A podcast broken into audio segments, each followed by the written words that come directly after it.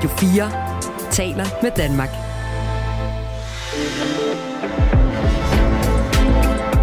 Velkommen til Mandat. I dag med Stine Lynghardt.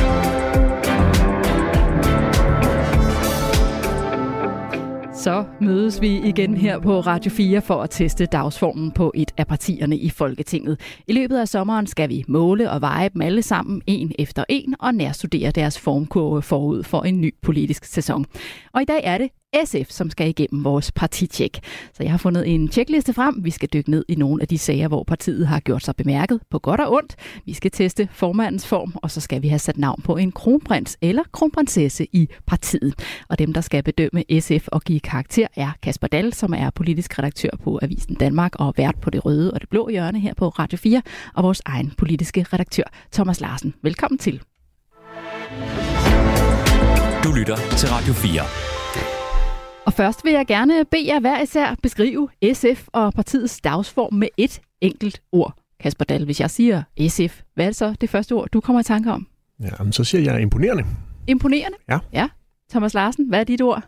Ja, man kunne sige succes, man kunne sige fremgang, og så kan man måske, måske også sige alternativ, det kan jeg vende tilbage til. Ja, vil du lande på et af dem, eller skal du lige altså, øh, succes, summe lidt mere succes er, det, det er en lysende, ikke? fordi mm. det er et parti, der er braget frem. Yes, Kasper Dahl, hvorfor var det imponerende, du landede på? Jamen, det var jo fordi, øh, egentlig ikke fordi, at øh, folketingsvalget var nogen sådan sønderlig imponerende øh, omgang for SF. Det tror jeg egentlig, de selv havde sat næsen op efter mere. Men siden folketingsvalget og i det her øh, første halvår af 2023, der synes jeg egentlig, at SF har formået at øh, finde sig til rette og balancere partiets nye rolle i øh, dansk øh, politik. Altså, de skulle også lige finde benene at stå på, efter at der blev dannet en, en regering hen over midten, og finde ud af, om de var inde eller ude, og hvis de var inde, hvordan var de så inde, og hvis de var ude, hvordan var de så ude. Og der synes jeg egentlig, de sådan i løbet af øh, de seneste måneder har fundet en, en, en god måde at, øh, at agere parlamentarisk på, og så er der jo selvfølgelig hele det, der handler om meningsmålingerne, altså at partiet jo virker til at støvsuge alle de øh, sure socialdemokrater, som ikke kan se sig selv i Mette Frederiksens øh, socialdemokrati af nu 2023, og de suser så direkte over til Pia Olsen Dyr, og det er jo selvfølgelig også imponerende i sig selv at være så attraktiv en, øh, en magnetisk kraft. Og Thomas Larsen, du sagde succes. Mm. Og det er jo ligger jo direkte forlængelse af det, som Kasper er, er inde på, ikke? fordi det, det er rigtigt, at folketingsvalget var jo ikke et triumftog for, for SF, og, og blev måske i virkeligheden en lille smule skuffende. De uh, endte der på, på 8,3 procent. Men det, der netop er imponerende, som også Kasper er inde på, det er altså i målingerne i dag, der ligger de omkring 14 procent, og så er man altså godt nok uh, blevet et, uh, et stort uh, parti. Uh, og hvis vi ser på partiet, så er det rigtigt, som vi er inde på, de har fået placeret sig godt altså i, i det politiske landskab. De står som det her alternativ til de skuffede socialdemokratiske vælgere, der øh, suser øh, derover. Jeg synes, at øh, Pia Rosen Dyr øh, også, kan man sige, som, som formand, som leder, øh, efterhånden har manifesteret sig meget, meget overbevisende, og det er jo ikke bare noget, jeg sidder og siger som en påstand, det er jo også noget, vi kan aflæse af de meningsmålinger, der bliver lavet, hvor danskerne skal tage stilling til hendes, skal vi sige, popularitet, hendes troværdighed, hendes øh, gennemslagskraft osv., og der bonger hun enormt højt øh, ud. Og så skal man heller ikke underkende, at de har, synes jeg, en øh, efterhånden en ret stærk folketingsgruppe, også hvor der er øh, mange talenter, øh, og hvor de også bliver ledet og styret så godt, så det er ret øh, sjældent, at de begår sådan i øjenfaldende fejl. Så jeg synes, det er et, øh, et øh, meget, meget robust parti, man ser på. Men Thomas Larsen, det er vel også en, en succes, der ret hurtigt kan forsvinde igen, hvis det er socialdemokratiske vælgere, de får over. Øh, så kan de vel også hurtigt vende hjem til Socialdemokratiet igen? Jamen, det er jo det virkelig gode spørgsmål, du stiller der, Stine, som på, på en eller anden måde også altså, rammer ind i, øh, i SF's måske sådan sårbarhed eller dilemma, hvis man kan kalde det det, det ikke? Fordi der er jo ingen tvivl om, at hvis de skal gå hen virkelig og blive et, et, en, en varig succes, så skal de jo netop kunne bevise, at de ikke bare lever af Socialdemokratiets svaghed. Øh, det er fuldstændig rigtigt, og der kan man godt sige, det har vi sådan lidt til gode at se, om de kan bestå den øh, tryktest. Men der er bare to i den ligning, og den ene det er selvfølgelig, at SF'erne skal gøre, hvad de kan for at holde på dem, der er kommet over. Og så skal Mette Frederiksen og Socialdemokratiet jo også finde ud af, om de vil gøre noget aktivt for at få dem tilbage. Og hvad vil det så i så fald være? Fordi det her er lidt sværere at se ved, øh, at se, hvad det er, Mette Frederiksen og Socialdemokratiet i den nuværende regeringskonstellation kan gøre for at få dem lukket tilbage igen det bliver i hvert fald i min optik mindst lige så interessant at, at, øh, at følge øh, Mette Frederiksen og Socialdemokratiets øh, øh, lokkemad, om de får kastet noget ud til de vælgere, der har øh, forladt partiet, og forsøger at få dem tilbage fra Pia Olsen Dyr. Så der skal altså også ske noget i Socialdemokratiet. Og på den måde fik vi skudt gang i dette partitjek af SF. Det er et program, som vi har optaget på forhånd lige før sommerferien. Inden vi går videre, har jeg en opgave til jer. I har begge to fået et stykke papir og en tus, så nu vil jeg gerne bede jer skrive, hvem der står og ånder formanden i nakken, og på et tidspunkt skal køres i stilling til formandsposten, når Pia Olsen Dyr ikke længere skal stå i spidsen for partiet. Hvem er kort og godt kronprinsesse eller kronprins i SF? Har I skrevet et øh, navn på papiret? Det er godt. Så gem det væk for nu, og så afslører vi lidt senere, hvad I hver især har skrevet. Du lytter til Mandat på Radio 4. Nu skal vi øh, dykke ned i nogle af de sager, som har fyldt for SF, siden vi havde et øh, folketingsvalg og fik en ny regering lige før årsskiftet. Thomas Larsen, hvad har det været for en periode for SF? Jamen, i, i virkeligheden så tror jeg, at det ikke sagerne som sådan, der har defineret SF's øh, stærke position øh, her nu. Altså det er dels resultatet af langt øh, sejt øh, arbejde, som Pia Rosen Dyr har lavet, og så er det også dels resultatet af, at øh, Mette Frederiksen til rigtig, rigtig mange centrum-venstrevælgere store undren og forbløffelse valgte at lave regering sammen med de borgerlige. Og det er klart, det har lige pludselig givet altså SF en, en særlig position, også i forhold til at kunne appellere til mange af de skuffede og utilfredse centrum venstre øh, vælgere. Så det tror jeg sådan set er, er altså, den vigtigste forklaring, vi, vi skal have på, at øh, SF står så stærkt, som de gør i dag. Men ellers må man så også sige, at de var virkelig stærke og meget pågående og meget kritiske, da regeringen så lagde fra land med sin øh, ekstremt upopulære sag, der gik ud på at skrotte øh, store bededag som, som helligdag. Der gik øh, SF virkelig til, til, til stålet, altså i alle de faser, der i virkeligheden var af den øh, konflikt, og det tror jeg gjorde rigtig ondt på Socialdemokratiet. Men det ville du så ikke have en folkeafstemning? Ej, det var så meget interessant, ikke? Og, øh, og det er jo så i virkeligheden også der, hvor vi kommer ind på den lidt øh, interessante balanceakt, som Pia Olsen Dyr jo også prøver at, at holde, og efter min mening prøver at holde klogt. Fordi det er jo ikke sådan, at hun bare altså nu er sprunget ud som en, en øh, skinger oppositionspolitiker, der, der skyder på alt, hvad der rører sig, og, og, og sådan hele tiden også går efter Socialdemokratiets øh, strobe. Altså, jeg synes, det er nogle ret doseret angreb, øh, hun laver, og så prøver hun nemlig også stadigvæk at holde fast i det, der er hendes politiske politiske grundlinje, at SF skal være et, øh, et parti, der søger indflydelse, og at SF også potentielt skal være et øh, parti, der kan gå i regering. Og derfor skal man jo også lægge mærke til, at samtidig med, at hun ofte altså angriber Socialdemokratiet, så er hun jo også den, der hele tiden holder døren åben for Mette Frederiksen til, at hun kan komme tilbage og samarbejde med Centrum Venstre igen. Så det er en øh, fin balancegang, hun skal ramme ja. der. Kasper Dahl, hvor har vi øh, ellers set øh, SF markere sig? SF prøver jo øh, nu her op mod sommerferien at prøve at se, om de kan få sparket lidt liv i den øh, grønne klimadebat, hvor der jo er nogle, nogle forhandlinger omkring et, øh, et 2025-mål her op mod, øh, op mod sommerferien, og når udsendelsen øh, øh, bliver sendt, så er der forhåbentlig landet en, øh, en aftale, og der er SF jo i hvert fald i gang med at true med at, øh, at forlade de her forhandlinger. Jeg kunne sagtens forestille mig, at SF de valgte at sige, at, øh, at her krydser man altså en, en rød-grøn øh, linje, at øh, også for ligesom at prøve at, at vise den her markant. Fordi som Thomas er inde på, så har de jo været utrolig øh, samarbejdsvillige. Ikke så meget, som de var under den socialdemokratiske etpartiregering, men de har jo virkelig søgt at få indflydelse i de forhandlingsrum, de nu er blevet inviteret ind i. Men jeg tror lige præcis på det grønne område har de en, øh, en helt særlig interesse i at prøve at se, om de kan skabe en, øh, en klar og tydelig kant til, til Socialdemokraterne, øhm, og prøve at vise, at der rent faktisk er et øh, alternativ til, til venstre for Socialdemokratiet og til venstre for øh, den brede regering hen over midten, ved eksempelvis at prøve at forlade nogle øh, forhandlinger om et 20 25 mål. Thomas Larsen? Jeg tror, jeg Kasper er fuldstændig ret i. Jeg tror det hele taget, man skal kigge på den grønne dagsorden, altså også på den anden side af sommerferien, fordi øh, der bliver en af regeringens jo rigtig svære opgaver at, øh, at gribe ind over for landbruget, kan man sige. Og der vil der være flere partier på venstrefløjen, og blandt andet SF, der virkelig vil lure på, om landbruget efter deres mening slipper for billigt, og om Mette Frederiksen bliver nødt til at give for store indrømmelser til især øh, Venstre, ikke, som dårligt vil kunne holde til at svinge øh, øksen over landbruget. Så der ligger nogle interessante muligheder at vente for SF der. Kasper Dahl, synes du, at SF har ramt den rigtige balance imellem at være opposition, men samtidig at gå konstruktivt til værk, som Thomas også var inde på?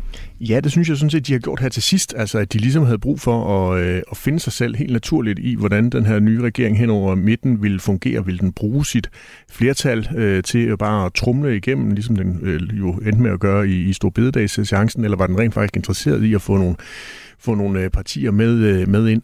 Øhm, jeg ved ikke, om jeg er helt enig med Thomas i, at SF sådan svingede øksen, tror jeg var det udtryk, du brugte øh, i forhold til, til Stor Bededag, fordi jeg synes jo, at Pia Olsen Dyr øh, til, til en vis grænse jo øh, flyttede med tanken om den her folkeafstemning. Altså, skulle man gå ind og prøve at se, om man kunne øh, øh aktivere det her mindretalsbeskyttelse og, og, sende noget til, til folkeafstemning. Og der, der tror jeg, at, øh, at Pia Olsen Dyr har haft nogle øh, gode samtaler med Mette Frederiksen, og sandsynligvis også nogle indre samtaler med sig selv om, om det var det parti, hun ville stå i spidsen for.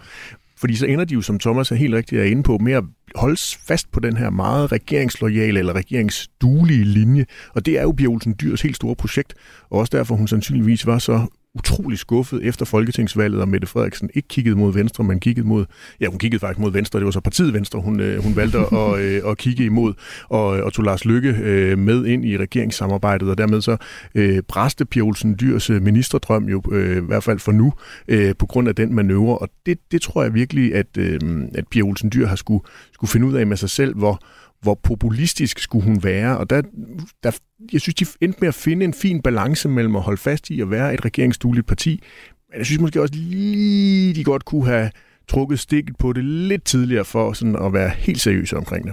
Er du enig i det, Thomas Larsen? Jamen, det er klart, de stod i dilemma. Altså, det er fuldstændig øh, rigtigt. Og jeg mener så, at øh, Pia Rosendyr, hun valgte øh, den rigtige beslutning i, i, i sidste instans. Det hører så med til historien også, ikke? Og, og det er Kasper selvfølgelig også øh, klar over. Der var faktisk flere øh, partier, der stod i nøjagtigt samme øh, dilemma. Skulle de prøve at udløse den der folkeafstemning, og så i virkeligheden, kan man også sige, udløse et ragnarok ikke? I, i, i dansk politik, øh, og, og virkelig prøve at udstille øh, regeringen på det tidspunkt. Men der skal man jo så heller ikke tage fejl af, at nogle af de partier, der har øh, regeringsambitioner, og det har SF, de kunne jo så også regne ud, at hvis man nu øh, slap det her instrument løs, øh, så kunne det også godt være, at andre kunne finde på at bruge det, og måske endda bruge det altså tit og ofte. Så det er ligesom også en angst for at lave en form for præcedens, tror jeg altså de fly, det, det, det, grunden til, at jeg sådan er, er lidt mere øh, kritisk overfor, det er fordi, de sådan flyttede med tanken. Altså hun var jo ikke sådan helt tydelig. Det var sådan lidt, eller Mette Frederiksen og, og NATO-generalsekretær job, det var jo sådan en helt afvisning af øh, den der øh, folkeafstemning før, at vi, vi kom øh, tættere på, på målstregen. Og der tror jeg i hvert fald, at Pia Olsen Dyr, muligvis fordi hun jo oprigtigt var i tvivl om, hvilken strategi var det, at SF skulle, øh, skulle vælge her, er blevet meget klogere og ved, at nu er det, at øh, SF virkelig skal være regeringsduelig og skal ind og prøve at øh, lave nogle svære kompromiser ind i de øh, forhandlingsrum, de både er blevet inviteret ind i øh, nu her, men jo også bliver inviteret ind i resten af valgperioden. Thomas Larsen, der er jo også opstået nogle nye samarbejder på, på Christiansborg. For eksempel har SF rådet sig sammen med Liberal Alliance og de konservative på uddannelsesområdet. Hvad får SF ud af den type nye alliancer, vi ser?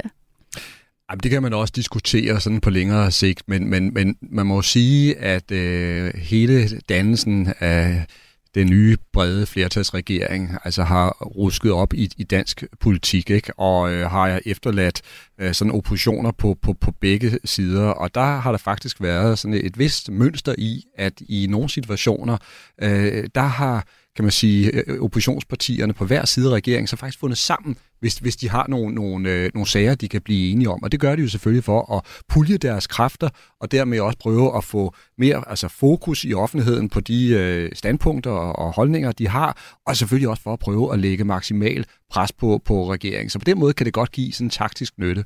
Kasper Og så er det jo også for Pia Olsen Dyrs øh, vedkommende, for den sags skyld også for Alex Vanopslags øh, og Liberal Alliances vedkommende, en mulighed for netop de to øh, partiledere og partier at prøve at positionere sig som de største, de stærkeste, de toneangivende i de gamle røde, den røde blok og den, den gamle blå blok. Og lige præcis de to, Pia Olsen Dyr og Alex Vanopslag, har jo ringet sammen om morgenen, inden de skulle til forhandlinger i Uddannelses- og Forskningsministeriet for at komme ind og lave universitetsreformer, og har jo på den måde forsøgt dels at koordinere. Så, øh, så det er rigtigt, som Thomas siger, at de øh, øh, taler med tungere vægt inde i et forhandlingsrum, selvom regeringen jo egentlig ikke har brug for dem, så er det alligevel noget, når, når to partier, der har meget svært ved at finde hinanden på alle mulige andre områder, kan finde hinanden her. Og så også fordi de på den måde kan være kontaktpersonen ud i de respektive blokke. Du lytter til Mandat på Radio 4. Og her i løbet af sommeren vender og drejer vi alle Folketingets partier for at se, hvilken form de er i lige nu. I dag er det SF, vi har fokus på, og vores to dommere er Kasper Dahl, som er politisk redaktør på Avisen Danmark, og Thomas Larsen, der er politisk redaktør her på Radio 4, og jeg hedder Stine Lynghardt. Nu vender vi blikket mod SF's formand. Jeg ved ikke, om I ved det, men i, øh, i dag der er det 1. april. Og derfor er der ikke rigtig nogen af jer, der helt ved, om det, jeg siger i dag, er en aprilsnart. Det giver mig visse frihedsgrader de kommende minutter.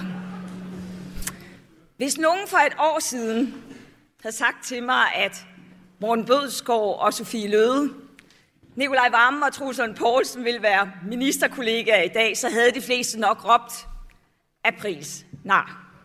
Det her var et klip fra SF's landsmøde i april, og der er meget Pia Olsen Dyr undrer sig over ved den nye regering, fortalte hun i sin 1. maj-tale. Vi er et af verdens rigeste samfund. Vi har som land en bundsolid økonomi. Beskæftigelsen er i top. Danskernes opsparinger boomer. Der er overholdbarhed i dansk økonomi. Hvert år er der et milliard stort overskud på statens finanser. Så hvorfor den her fortælling med, at vi står i enorme kriser, der kræver et ekstra offer af lige netop lønmodtagerne? Når man så samtidig deler skattelettelser ud til de mest privilegerede, og forkæler dansk landbrug, der i forvejen kun overlever, fordi vi år efter år pumper milliarder ind i støtte. Jeg forstår det ikke. Det forstår Pia Olsen Dyr altså ikke, men forholdet til Mette Frederiksen er fint, forsikrer Pia Olsen Dyr. For SF har forholdet til Socialdemokratiet aldrig handlet om venskab, men om samarbejde om nogle af de vigtigste dagsordner, der presser sig på. Klima, bedre rettigheder for lønmodtagere, velfærd, forsvar og tryghed i hverdagen. Så bare roligt. Mit personlige forhold til statsministeren, det er fint. Thomas Larsen, kan du give mig et ord, der beskriver Pia Olsen Dyrs form lige nu? Bumstærk. Bumstærk? Og hvorfor er det lige præcis bumstærk, du lander på? Det er det simpelthen, fordi hun står som en af øh, de allermest øh, øh, robuste, stærke, gennemslagskraftige, øh, slagkraftige øh, partiledere på Christiansborg. Ikke? Og som vi også var inde på tidligere, det er ikke sådan nogle løse påstand, jeg bare sidder og slynger ud, og, og, og fordi jeg ligger sådan i næseros beundring for SF-formand. Øh, det er simpelthen noget, vi kan aflæse sort på hvidt i en masse undersøgelser, der bliver lavet øh, omkring, hvor, øh, hvor, hvordan danskerne ser på hende som politisk leder. Og så kan vi jo også aflæse det i de opinionstal, der er for SF, altså hvor partiet simpelthen er braget frem. Og hvor er det, hun står særligt stærkt? Hvad er hendes øh, styrker? Jamen, jeg tror efterhånden, der er ved at være, at være mange, fordi her der tror jeg også, at vi skal have hendes øh, historik med. Altså det tror jeg begynder at, at, at tælle som en del af hendes øh, ballast. Hun overtog simpelthen et SF, der var nærmest en rygende ruinbunke, undskyld udtrykket. Altså det var ved at, at, at, at gå falit øh, på det tidspunkt, efter at man havde været i det her helt igennem mislykket regeringssamarbejde med Helle thorning Schmidt og de, og de radikale. Så det var simpelthen et, et parti, som faktisk en hel del slet ikke troede ville kunne, blive, kunne genrejse United, og det har hun altså så gjort, og, øh, og jeg mener, at hun har haft øh, selvfølgelig øh, mange gode øh, folk omkring sig i, i løbet af den her i løbet af det her genrejsningsprojekt, men altså den afgørende trækkraft, det har været Pia Olsen Dyr selv, så på den måde, så har hun en, en, en historie, der er med til at, øh, og, og, og give hende en særlig øh, øh, plads, men, men, men, men jeg mener også, at hun har fået altså placeret sig på en, en god måde, hvor hun både kan, kan, kan være skarp, kan udfordre Socialdemokratiet, men også kan være sådan ret bredt appellerende i forhold forhold til centrum-venstre vælgere. Kasper Dahl Thomas Larsen sagde altså bumstærk. Hvad er dit ord? Det er et fremragende ord, Thomas har valgt der. Jeg tror, jeg var mere kedelig og bare sagde sådan noget opadgående. øh, ja. netop fordi det er jo det, ikke helt lige så overbevisende. Nå nej, men, men der er noget mere, der er noget mere hvad hedder sådan noget, perspektiv i det, fordi det ligesom stadigvæk er en kurve, der, der suser derud af, så er hun bumstærk på kurven. Øhm, fordi det jo netop øh, har været fremme, at Pia Olsen Dyr brugte det meste af januar, det har hun selv fortalt i politikken på, at, at ligge på sofaen og se Netflix. Og, øh, og det bliver man ikke, øh, kommer man ikke i topform af, eller bliver bumstærk af. Øh, så øh, jeg synes faktisk, at hun virker til at have lavet det godt og grundigt op der i januar, og lige synke, øh, at der er kommet en, øh, en bred midterregering. Og så er hun jo kommet i træning og er på den her øh, opadgående kurve, ikke kun i, øh, i øh, meningsmålingerne og i den politiske indflydelse, men jo også der, hvor det er, at man sådan begynder at sige, okay, hvad, hvad er det næste, der ligesom kan ske? Øh, og der har hun jo her før sommerferien været ude og, og appellere helt øh, tydeligt til Mette Frederiksen om, at nu synes hun, at, at Mette Frederiksen skulle forlade det der forfærdelige øh, midterprojekt i Pia Olsen Dyrs øh, øjne, hvor det kun handler om at give skattelettelser, i stedet for at vende tilbage til den røde blok og begynde at investere i, i velfærdssamfundet. Og den fortælling tror jeg rent faktisk godt kan noget for, for Pia Olsen Dyr øh, de næste år, måske sågar hele resten resten af den her øh, valgperiode, hvis hun formår at få, øh, få den underbygget med nogle øh, politiske forslag, der kan være med til at, at, at udstille noget af det, som Socialdemokraterne bare ikke kan. Altså noget politik, som Socialdemokraterne normalt ville være øh, klar til at lægge stemmer til lynhurtigt nede i Folketingssalen, men hvor regeringssamarbejdet simpelthen binder dem på, på hænder og fødder.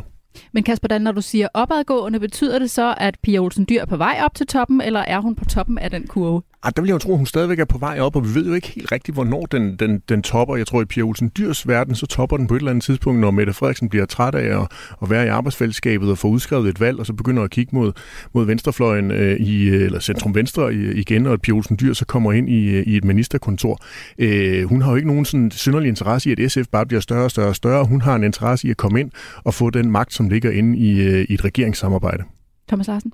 Ja, det er meget interessant, fordi jeg er ikke øh, et sekund i tvivl om, at øh, Pia Dyr allerede i dag vil blive skrevet ind sådan med, med, med, med flammeskrift i SF's øh, partihistorie. Øh, og så er det klart, der, giver, der bliver ikke givet nogen garantier. Det kan være, at øh, hun ryger ud i nogle kæmpe kriser, når vi, ser, når vi ser frem. Men hvis nu forudsætter, at hun ikke gør det, men altså rent faktisk formår at, at fastholde den her politiske platform, så kan man sige, at det hun mangler, og det, der virkelig bliver interessant for hende at se, om det lykkes, det er jo at føre SF i regering igen. Det vil være det ultimative. Det er det, hun mangler. Lykkes hun med det, og lykkes hun også at få SF så til at klare sig bedre i sådan et regeringssamarbejde, ikke mindst, så bliver hun en af SF's helt store ledere. Og... Du lytter til Mandat på Radio 4. Vi skal også lige uh, runde nogle af de andre profiler i SF. Kasper Dahl, hvem har gjort sig særligt bemærket? Jamen, øh, som Thomas var inde på, så har SF jo en utrolig stærk sammensat øh, folketingsgruppe, fordi de ikke har noget sådan generationsproblem. Det er ikke sådan, at det hverken er øh, en masse unge mennesker, der har, har, har øh, hamret ind i folketingsgruppen og ikke har nogen parlamentarisk erfaring, eller en masse pensionsmodne politikere. De har en utrolig god balance i, øh, i den der øh, folketingsgruppe, må man give dem.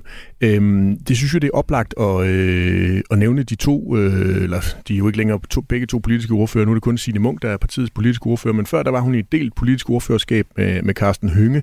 Jeg synes, de to profiler også er, er med til at, at vise mangfoldigheden i SF, altså den ældre, øh, fag, gamle fagforeningsmand øh, Carsten Hynge, der nu har fået en, en retrætepost, det ved han vil blive sur over, men en retrætepost som medlem af, øh, af præsidiet, og, og Signe Munk, der, øh, der til daglig lever sit liv øh, på, øh, på fur, og på den måde er med til at skabe også en geografisk balance i, øh, i SF.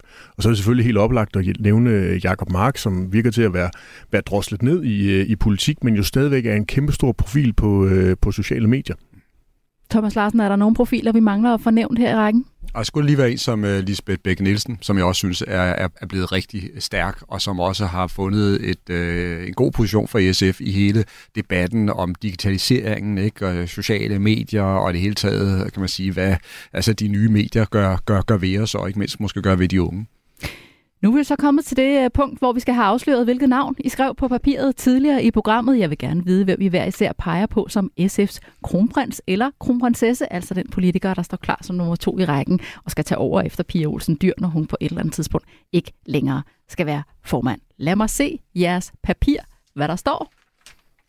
Der står Jakob Mark over hos Thomas Larsen, og så står der altså et øh, stort spørgsmålstegn over ved Kasper Dahl. Lad os lige vende tilbage til det, Kasper. For nu skal jeg lige høre, hvorfor du peger på Jakob Mark. Nej, det var det, jeg frygtede, især da jeg så, uh, så Kasper sidde, for det er ham, der er den kloge her, fordi, fordi jeg, jeg, jeg vil sådan set også gerne have haft muligheden for at skrive et stort, rungende spørgsmålstegn. Hvorfor? Og det skal forstås på den måde, at uh, havde vi skruet tiden bare en lille smule tilbage, så havde man nævnt uh, Jakob Mark uden tøven, og det er jeg stensikker på, at det havde Kasper også. Men som alle ved, så har Jakob uh, Mark jo også været ude i, i en krise, altså haft et, et, et sammenbrud, har skrevet en fremragende bog uh, om det, og jeg synes, det er lidt mere usikkert, om han bliver den, der til sin tid kommer til at overtage efter Pia Rosen Dyr, øh, eller om der måske er nogle af de andre talenter, som vi netop har stået og snakket om, der kommer op på siden af ham, eller måske endda ender med at, at få posten til den tid. Men det kommer selvfølgelig også utrolig meget an på, hvornår det sker, fordi en ting er, er, er sikkert, jeg tror ikke, at øh, Pia Rosen Dyr, hun, øh, hun øh, går for borger her i, i morgen eller overmorgen. Kasper Dahl, nu var vi jo inde på nogle øh, andre profiler, som også har gjort sig bemærket, men det er ikke nogen af deres navn, der står på dit papir. Der står et stort, fedt spørgsmålstegn. Hvorfor gør der det? Jamen, jeg beklager meget, at jeg ikke overholder reglerne i, i navnelejen. Øhm, men hvis Piosen Dyr får den her nok så berømte tagsten i hovedet i, øh, i dag eller i morgen, og det håber vi selvfølgelig ikke, hun gør, så har jeg svært ved at se, hvem det er, der skulle blive valgt til at gå ind og, øh, og blive formand for, øh, for SF. Fordi det er jo rigtigt, som Thomas siger, for et halvt år eller et helt år siden, så havde vi alle sammen sagt Jakob Mark, fordi han var en, en politisk øh, superstjerne, og det er han jo sådan set stadigvæk. Han virker bare til at have droslet markant ned på, øh, på politik, og i stedet for op for andre dele af, øh, af sit liv og jeg vil være oprigtig usikker på, om han vil gribe ud efter en formandspost i SF på nuværende tidspunkt. Så er der måske en Carsten Hynge, der kan have en, øh, en formand i maven. Spørgsmålet er, om partiet vil, vil vælge ham. Det kunne jeg godt være i tvivl om. Så kan der også være en Sile Munk, der på et tidspunkt har en, øh, en formand i, i maven. Det er bare enormt svært at, øh, at se på nuværende tidspunkt, hvem der er den oplagte kronprins eller kronprinsesse, og det er måske en af de største udfordringer for Pia Olsen Dyr, efter at hun nu har siddet i, næsten øh, 10 år i, i formandsposten, det er, at der ikke er lavet en arvefølge. Det er selvfølgelig med til at sikre hende, fordi der ikke så ikke bliver noget dronningemor øh, på hende, men jeg tænker, det er en af de ting, som Pia Olsen Dyr må gå rundt og gøre sig nogle overvejelser om, fordi altså, det er jo ikke nogen hemmelighed, der på Christiansborg gange har været snakket om, om Pia Olsen Dyr ville blive hængende i dansk politik, når det nu ikke lykkedes den her gang at komme ind i et uh, regeringskontor. Så hun kunne godt være en af dem, der måske ligesom Sofie Karsten Nielsen på et tidspunkt begyndte at kigge uden for Christiansborgs mure. Du lytter til Radio 4. Lige nu er Folketinget på sommerferie, men før vi får set os om, er en ny politisk sæson i gang. Thomas Larsen, hvad kommer til at blive afgørende for SF i den sæson? Jeg tror, SF kan stå med nogle interessante muligheder, fordi regeringen kommer ind i sådan nogle indre slagsmål om, hvor meget man skal bruge den øh, stærke økonomi til at investere i velfærd, øh, og hvor meget man skal give i forhold til skattelettelser. Det kan blive en ret øh, interessant platform for, for, for SF, hvis, øh, hvis regeringen begynder sådan at, at give skattelettelser i større omfang. Øh, fordi så tror jeg, at SF vil netop angribe øh, regeringen og sige, at det er en forkert måde. Vi har øh, ældreinstitutioner, vi har sundhed osv., man burde bruge øh, pengene på. Og så kommer der netop også til at ske noget på den øh, grønne dagsorden, altså hvor man skal se, hvordan landbruget skal levere, og øh, der tror jeg også, vi kommer til at se øh, SF i rollen som en, øh, en kritiker af, af regeringen. Så der er nogle muligheder der. Nu er vi så nået frem til det punkt, hvor vi skal konkludere på SF's form. Vi har været hele checklisten igennem og skal have uddelt nogle karakterer. På en skala fra 1 til 10, hvordan er kampformen på SF så lige nu midt i 2023? Kasper Dahl? Ah, der bliver en god, stor, bumstærk, solid 8. En 8? Ja. Hvad med dig, Thomas Larsen? Jeg var i tvivl om, at jeg lige skulle snige den op på 9. Jeg siger også 8. Meget solid 8. Også 8. Hvorfor var, røg du ikke helt op på 9'eren? Det er jo fordi, at jeg synes også, det hører med til historien om SF, og det har vi ikke snakket så meget om, at det er jo grundlæggende en skuffelse partiet, at de kom til at blive en del af regeringsmagten. Det kommer man ikke udenom. Det blev altså karakteren 8. SF kan tage med sig her fra Mandats Partitjek. Tak til jer for at være med. Kasper Dahl, politisk redaktør på Avisen Danmark, og Thomas Larsen, politisk redaktør her på Radio 4.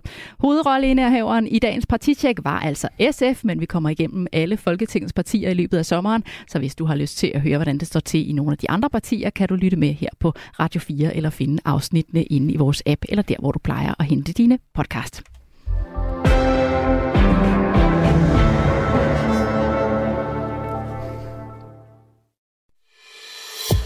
Du har lyttet til en podcast fra Radio 4.